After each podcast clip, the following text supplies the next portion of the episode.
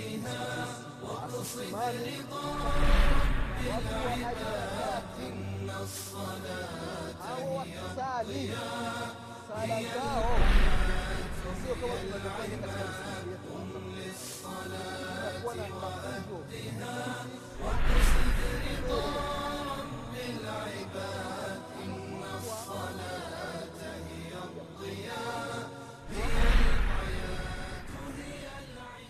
بسم الله الرحمن الرحيم. الحمد لله رب العالمين. والصلاة والسلام على رسول الله محمد بن عبد الله صلى الله عليه وعلى آله وأصحابه ومن تبعهم بإحسان إلى يوم الدين. أما بعد إخواني في الله أوصيكم ونفسي بتقوى الله. faqad faza lmuttaqun ndugu zangu katika imani baada ya kumshukuru allah subhanahu wa taala na kumtakia rehma na amani kiongozi wetu nabii muhammadin salllahu alaihi wasallam pamoja na ahli zake na masahaba wake na waislamu wote kwa ujumla watakayefuata mwenendo wake mpaka siku ya qiama tunamwomba allah subhanahu wa taala atujalie miongoni mwa hao ndugu zangu katika iman na kuhusieni pamoja na kuihusia nafsi yangu katika swala la kumcha allah subhanahu wa taala. Ndugu zangu katika iman tunaendelea na kipindi chetu cha dini kipindi ambacho tunakumbushana mambo mbalimbali mbali, hasa mambo ya sala ndugu zangu katika imani. Katika kipindi kilichotangulia tulikumbushana baadhi ya mambo ambayo ni vizuri mwenye kuswali asiyafanye ndani ya sala yake. Tukakumbushana mambo mengi ambayo itakuwa ni sababu mwenye kuswali akiyafanya mambo hayo sala yake inaenda inapungua. Kwa maana zile daraja kamili ambazo mwenyezi mungu subhanahu wa taala ameziandaa kumlipa mwenye kuswali. Na akazieleza mtume salllahu alaihi wasalama mtu akifanya mambo ambayo tumeyataja zile daraja yale malipo zile thawabu zinaenda zinapungua. Ndugu zangu katika imani leo mwenyezi mungu subhanahu wa taala akipenda tutakumbushana baadhi ya mambo. Waislamu ndani ya sala kuna vitu vitatu. Katika kaulia na fiilia katika maneno ambayo mtu anasema na vile vitendo ambavyo mtu anafanya.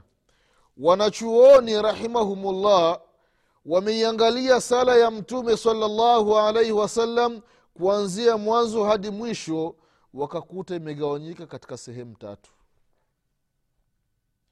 Sehemu ya kwanza ndugu zangu katika imani katika sala kuna vitu vinaitwa arkani kuna vitu ambavyo vinaitwa ni nguzo hivi vitu ambavyo vinaitwa ni arkanu swala ni nguzo za swala. Mwanadamu mwenye kuswali ni lazima atekeleze hizi nguzo. Na wanasema wanachuoni nguzo ndani ya sala. Ikiwa mtu ataiacha hiyo nguzo kwa makusudi kwa kukusudia sala inakuwa ni batil sala inaharibika. Vile vile ndugu zangu katika imani ikiwa mtu atasahau nguzo fulani katika rakaa fulani halafu akakumbuka ile nguzo ambayo ameisahau kwenye rakaa iliyopita akaikumbuka katika rakaa nyingine ile rakaa ambayo amesahau ile nguzo inakuwa ni batili. Vile vile ndugu zao katika imani jambo la pili ambalo linapatikana katika sala kuna kitu kinaitwa wajibati. Kuna vitu ambavyo inakuwa hii wajibati ipo chini ya nguzo. Kwa maana mtu ambaye akiache wajibu ndani ya swala kwa makusudi sala inakuwa ni batili. Lakini hii wajibu akiiacha kwa kusahau sala inakuwa ni sahihi. Na ile rakaa ambayo ameacha ile wajibu inakuwa ni sahihi lakini nitakiwa lete sijida tusawi vile vile katika sala ndugu zangu katika imani jambo la tatu kuna vitu vinaitwa sunani yaani kuna vitu ambavyo ni vya sunna ndani ya sala wamevitaja wanachuoni rahimahumullah kwamba hivyo vitu mtu akiviacha ndani ya sala sala inakuwa haibatiliki. Sala inakuwa ni sahihi. Lakini hivi vitu ambavyo ni sunani mwanadamu anapoviacha ndani ya sala yake thawabu ni tofauti na yule ambaye atakuwa anafanya hizi suna ndani ya sala. Kwa hiyo sala ya mtume muhammadin salllahu alaihi wasalama imekuwa ndani yake na hivi vitu vyote vitatu palikuwa na arkani nguzo palikuwa na wajibati palikuwa na sunani.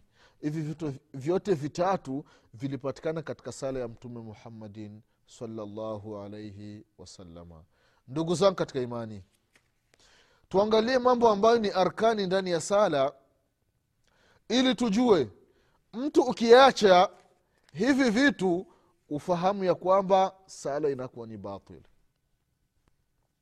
wanachuoni rahimahumullah baada ya kuiangalia sala ya mtume salllahu alaihi wasalama wakasema ya kwamba arkanu ndani ya sala zipo kumi na nne. Kwa maana kuna vitu kumi na nne kuanzia moja mbili tatu mpaka kumi na nne hivi vinakuwa ni ruknu. Mtu akiacha moja kati ya hivi vitu kumi na nne kwa makusudi sala ni batili akiacha kwa kusahau halafu akakumbuka ile rakaa inakuwa ni batili. Mambo kumi na nne. Insha allah mwenyezi mungu subhanahu wataala akituwafikisha tutataja jambo moja baada ya lingine. Ili nini? Ili tufahamu ndani ya sala kwamba kuna vitu ambavyo vinaitwa ni arkani ni nguzo. Kwa sababu nguzo inapopatikana inapokosekana ikiwa mtu anatengeneza nyumba halafu ile nyumba katikati kuna nguzo ile nguzo ikiondoka hii nyumba inakuwa haina usalama inaanguka. Vile vile katika sala ndugu zangu katika imani. Ikiwa nguzo hakuna fahamu ya kwamba sala inakuwa ni batili. Jambo la kwanza ndugu zangu katika imani ambalo wamelitajwa na chuoni katika nguzo za sala ni alqiyamu fi lfardhi maa lqudra mtu anasali katika sala ya faradhi inatakiwa mtu asimame. Asali hali ya kuwa amesimama lakini akiwa na uwezo wa kusimama. Tunaposema akiwa na uwezo wa kusimama hapa ndani yake panatoka mtu ambaye ni mgonjwa mgonjwa sio lazima kusali aliyekuwa amesimama hali yakuwa hawezi kusimama. Panatoka mtu ambaye ni kilema hana miguu huyu hawezi kusali anasimama. Lakini mtu ambaye ni mzima ana nguvu viungo vimekamilika huyu anasali hali ya amesimama. Hili ni jambo la kwanza ambalo linapatikana wanachuoni wameliita kwamba ni nguzo. Kwa sababu anasema mtume salllahu alaihi wasalama katika hadithi ya imara bin husein radiallahu anhu anasema kanat bi bawasir fasaltu nabiya salllahu alaihi wasallam ani salati faqal sali qaima fain lam tastati faqaida fain lam tastati fala jambe ولحديث مالك بن حوير ابن حويرث رضي الله عنه عن النبي صلى الله عليه وسلم قال sallu kama raaitumuni usalli hadithi ya imran radiallahu anhu waardah huyo imrani alikuwa ni mgonjwa alikuwa na ugonjwa unaitwa bawasir ni ugonjwa ambao unapatikana katika sehemu za nyuma mtu anapokuwa anaenda haja basi kuna maumivu makali huwa anasikia. Sasa huyu sahaba kutokana na haya maumivu akamuuliza mtume salallahu alaihi wasalama kuhusiana na hali yake atakuwa na swali vipi? Mtume salallahu alaihi wasalam akamwambia kwamba swali qaima sali hali ya kuwa umesimama hili ni sharti miongoni mwa masharti ya sala. Ni nguzo miongoni mwa nguzo za sala. Mtu anasali hali ya kuwa amesimama. Ndio mtume salallahu alaihi wasalama akamwambia huyu sahaba. Vile vile mgonjwa. Mtu anaumwa. Akiwa na uwezo wa kuswali hali ya kuwa amesimama basi aswali hali ya kuwa amesimama. Mtume salaa salam akamwambia swali qaima sali hali ya kuwa umesimama fain lam tastati faqaida ikiwa huwezi kuswali hali ya kuwa umesimama sali hali ya kuwa umekaa. Na maradhi mengine mtu akikaa chini hawezi. Mtume salllah akasema fain lam tastati qaida. Ikiwa huwezi kuswali aliyekuwa umekaa faala jambe basi sali hali yakuwa umelalia ubavu sali hali yakuwa umelala ili mradi mwanadamu amwabudu allah subhanahu wa taala katika hali yoyote aliyonayo. Mtu huwezi kusali aliyokuwa umelalia ubavu uko na madripu wamekuwekea dripu. Mipira imepita mapuani. Muda wa sala umefika. Na fahamu unazo tekeleza sala katika hali ulionayo katika hadithi nyingine ya malik ibnu huwairith radiallahu anhu anasema kutoka kwa mtume salllahu alaihi wasalama kwamba swallu kama raaitumuni usali anasema mtume salllahu alaihi wasalama tusali kama tulivyomuona mtume salllah salam akiswali. Na mtume salllahu alaihi wasalama alikuwa na swali hali ya kuwa amesimama hii ya kuswali hali ya kuwa mtu amesimama ni katika sala ya faradhi. Lakini katika sala ya sunna ndugu zangu katika imani sio lazima mtu kuswali hali ya kuwa amesimama. Mtu akiwa na uwezo wa kusimama ndani ya swala ikiwa ni sala ya sunna akitaka kusali hali ya kuwa amekaa anaruhusiwa na sala yake ni sahihi. Lakini katika sala ya faradhi mtu ambaye anaswali hali ya kuwa amekaa na yupo na uwezo wa kusimama sala yake inakuwa ni batili. Hili ni jambo la kwanza ndugu zangu katika imani. Miongoni mwa arkanu swala miongoni mwa nguzo za sala ni mtu kuswali hali ya kuwa amesimama. Jambo la pili ambalo wamelitaja wanachuoni rahimahumullahu mwenyezi mungu wa rehemu wanasema takbiratu lihram ile takbira ya ufunguzi wa swala ni ruknu ni nguzo miongoni mwa nguzo za sala. Takbira ile umemaliza kukimsala allahu akbar allahu akbar ashhadu an la ilaha illallah ashhadu anna muhammadan rasulullah haya ala sala haya ala lfalah qad qamat sala qad qamat sala allahu akbar allahu akbar la ilaha illa llah imamu anapita mbele anasema sau sufufakum nyosheni safa zenu safa zimenyooka inatolewa takbira. Allahu akbar. Hii takbira allahu akbar ndio inaitwa takbiratu lihram yani ndio takbira ya mwanzo katika sala. Na imeitwa takbiratu ihram kwa sababu hii takbira ukishetua ndani ya sala allahu akbar basi ndani ya sala kuna mambo ambayo ni haramu kwako kuyafanya. Kama maka ule mji wa maka una mipaka. Ukishaingia kwenye ile mipaka wewe unahesabika upo ndani ya haram. Kwa maana upo ndani ya haram kuna vitu ambavyo ni haramu wewe kuvifanya baada ya kuingia katika mji wa maka katika ile mipaka yake ukikutana na pesa chini hauruhusiwi kuziokota.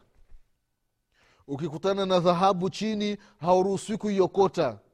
Ila kwa sharti moja ukiiokota unaipeleka sehemu husika sehemu ya matangazo. Mti ambao umeota wenyewe hauruhusiwi kuukata. Ukikutana na mnyama njiwa kuku akiwa ndani ya haram basi ni makosa kumuinda. Au kumkamata ukamchinja. Kwa hiyo vile vile katika sala ndugu zangu katika imani.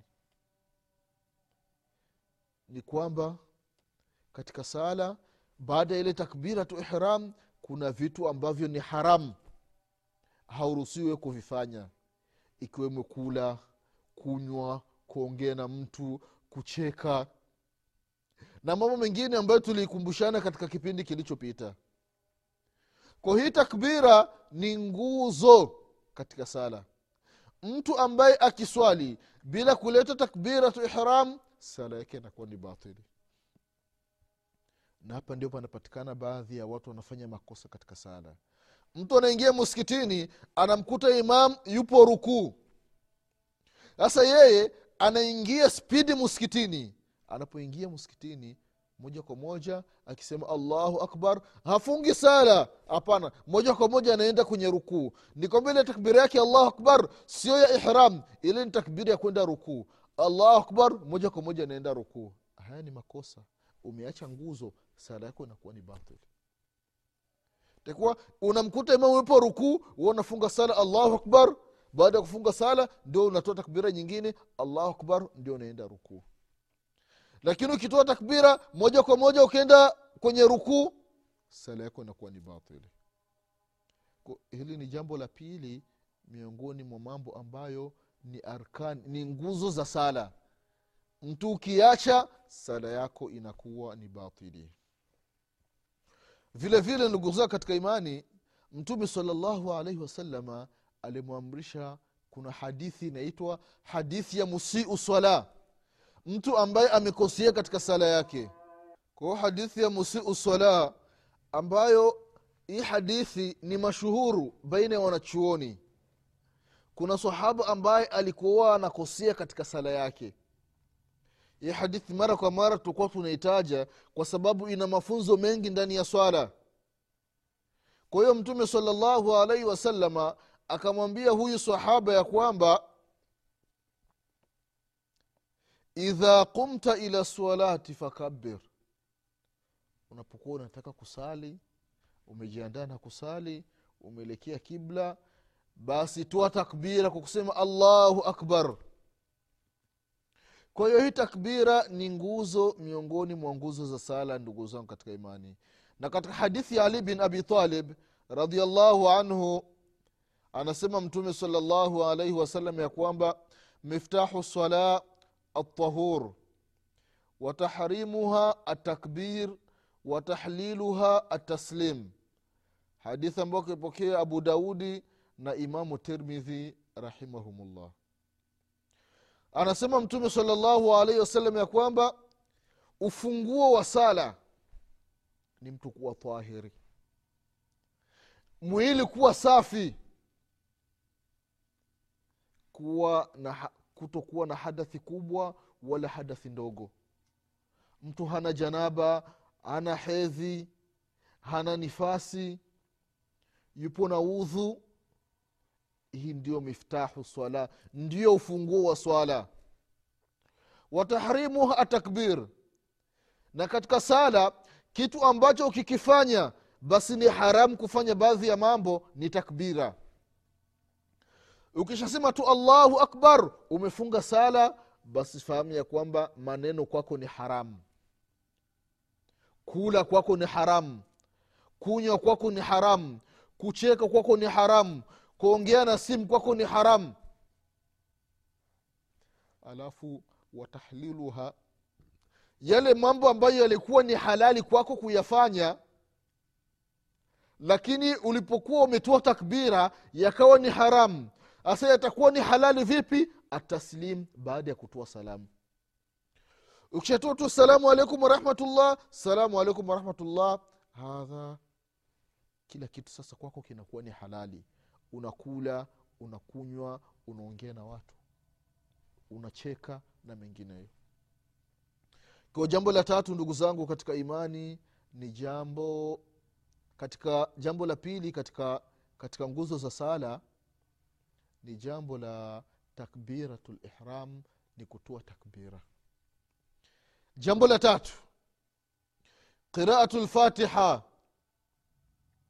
muratabata fi kuli rakaa لحديث بن صامت رضي الله عنه أن رسول الله صلى الله عليه وسلم قال لا صلاة لمن لم يقرأ بفاتحة الكتاب ndugu zangu katika imani. Jambo la tatu ambalo wanachuoni wamelitaja athalitha qiraatu lfatiha ni kusoma alhamdu ndani ya sala. Alhamdu ndugu zangu katika imani wanachuoni wamesema ya kwamba ni miongoni mwa arkani swala ni miongoni mwa nguzo za sala. Mtu ambaye ana swali mtu ambaye atakaye swali halafu akusoma alhamdu ndani ya sala yake ni kwamba sala yake inakuwa ni batili sala inakuwa na matatizo mbele ya mwenyezi mungu subhanahu wataala hadithi ya ubada ibnu samit radiallahu anhu sahaba mtukufu amepokea kutoka kwa mtume muhammadin salllahu alaihi wasallam ya kwamba la salata hana swala hana swala. Mtu gani? Liman lam yaqra bifatihati lkitabi mtu ambaye hasomi alhamdu. Wanachuoni rahimahumullah wakatofautiana. Hii la swalata. Hii lam. La swalata.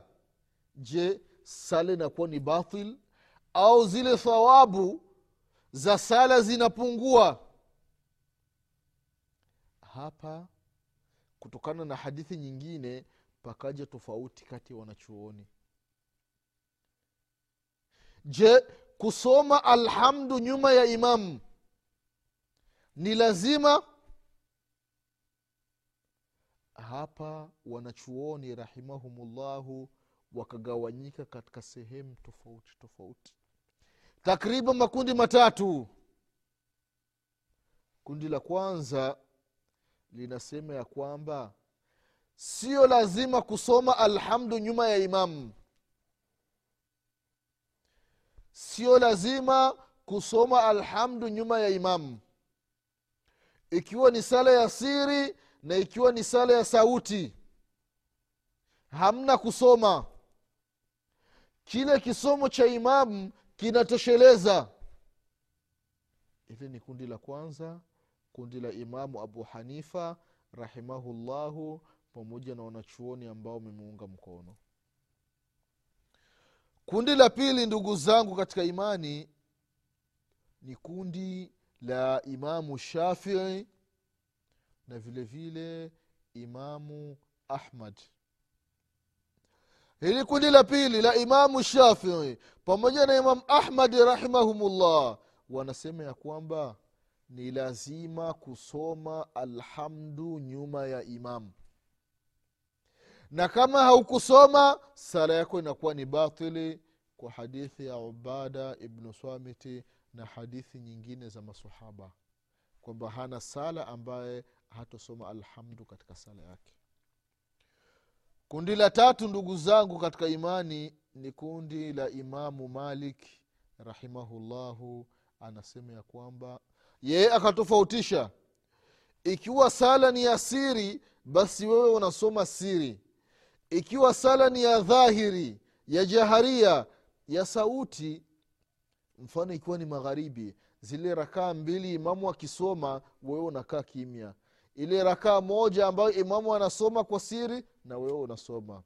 Sala ya isha zile rakaa mbili za mwanzo imamu anasoma kwa sauti wewe unakaa kimya unamsikiliza imamu. Zile rakaa mbili za mwisho imamu anasoma kimya na wewe unasoma. Ama saa, na vile sala ya alfajiri. Rakaa mbili ambazo imamu anasoma basi wewe hausomi kitu unamsikiliza imamu. Lakini sala ya dhuhuri na sala ya, laasiri imamu anasoma siri na wewe maamuma unasoma siri. Wanachuoni ndugu zangu katika imani wakagawanyika katika haya makundi matatu. Na kila kundi unalikuta liko na dalili ambayo inashikilia.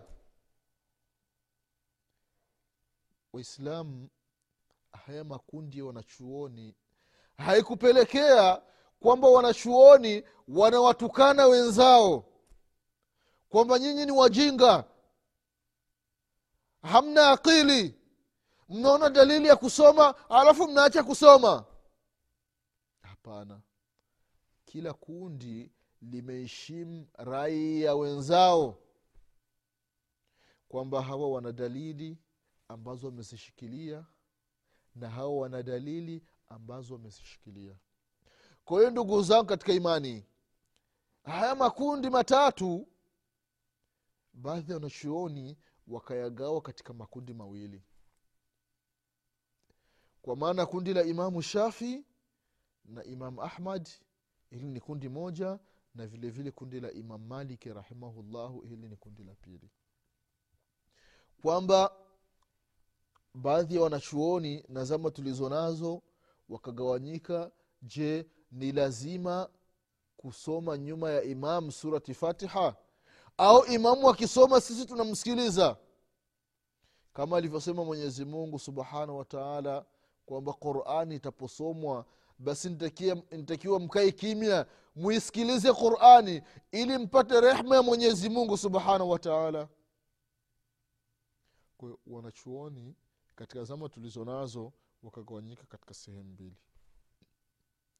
Sehemu ya kwanza kwamba ndio wakaiita kwamba kusoma surati fatiha ni nguzo miongoni mwa nguzo za sala hii sehemu hii ndugu zao katika imani ambazo anasema kwamba ni nguzo mtu ukiacha kusoma alhamdu sala yako inakuwa ni batili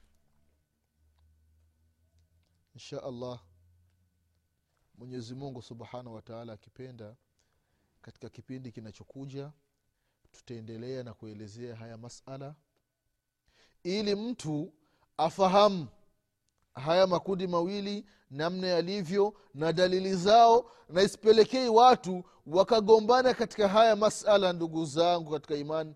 Haya ni masala ya kielimu wanachuoni ambao ni wajuzi kutushinda. Wametofautiana itakuwaje mimi na wewe? Kwa hiyo insha allah katika kipindi kinachokuja tutaendelea na haya masala kukumbushana zaidi na zaidi.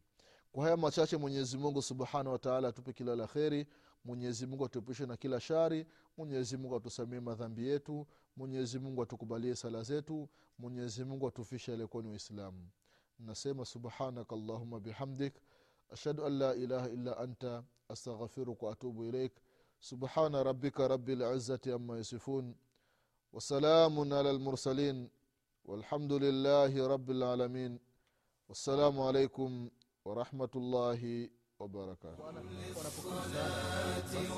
وأديها واقصد رضا بالعباد إن الصلاة هي الضياء هي قم للصلاة وأدها واقصد رضا رب العباد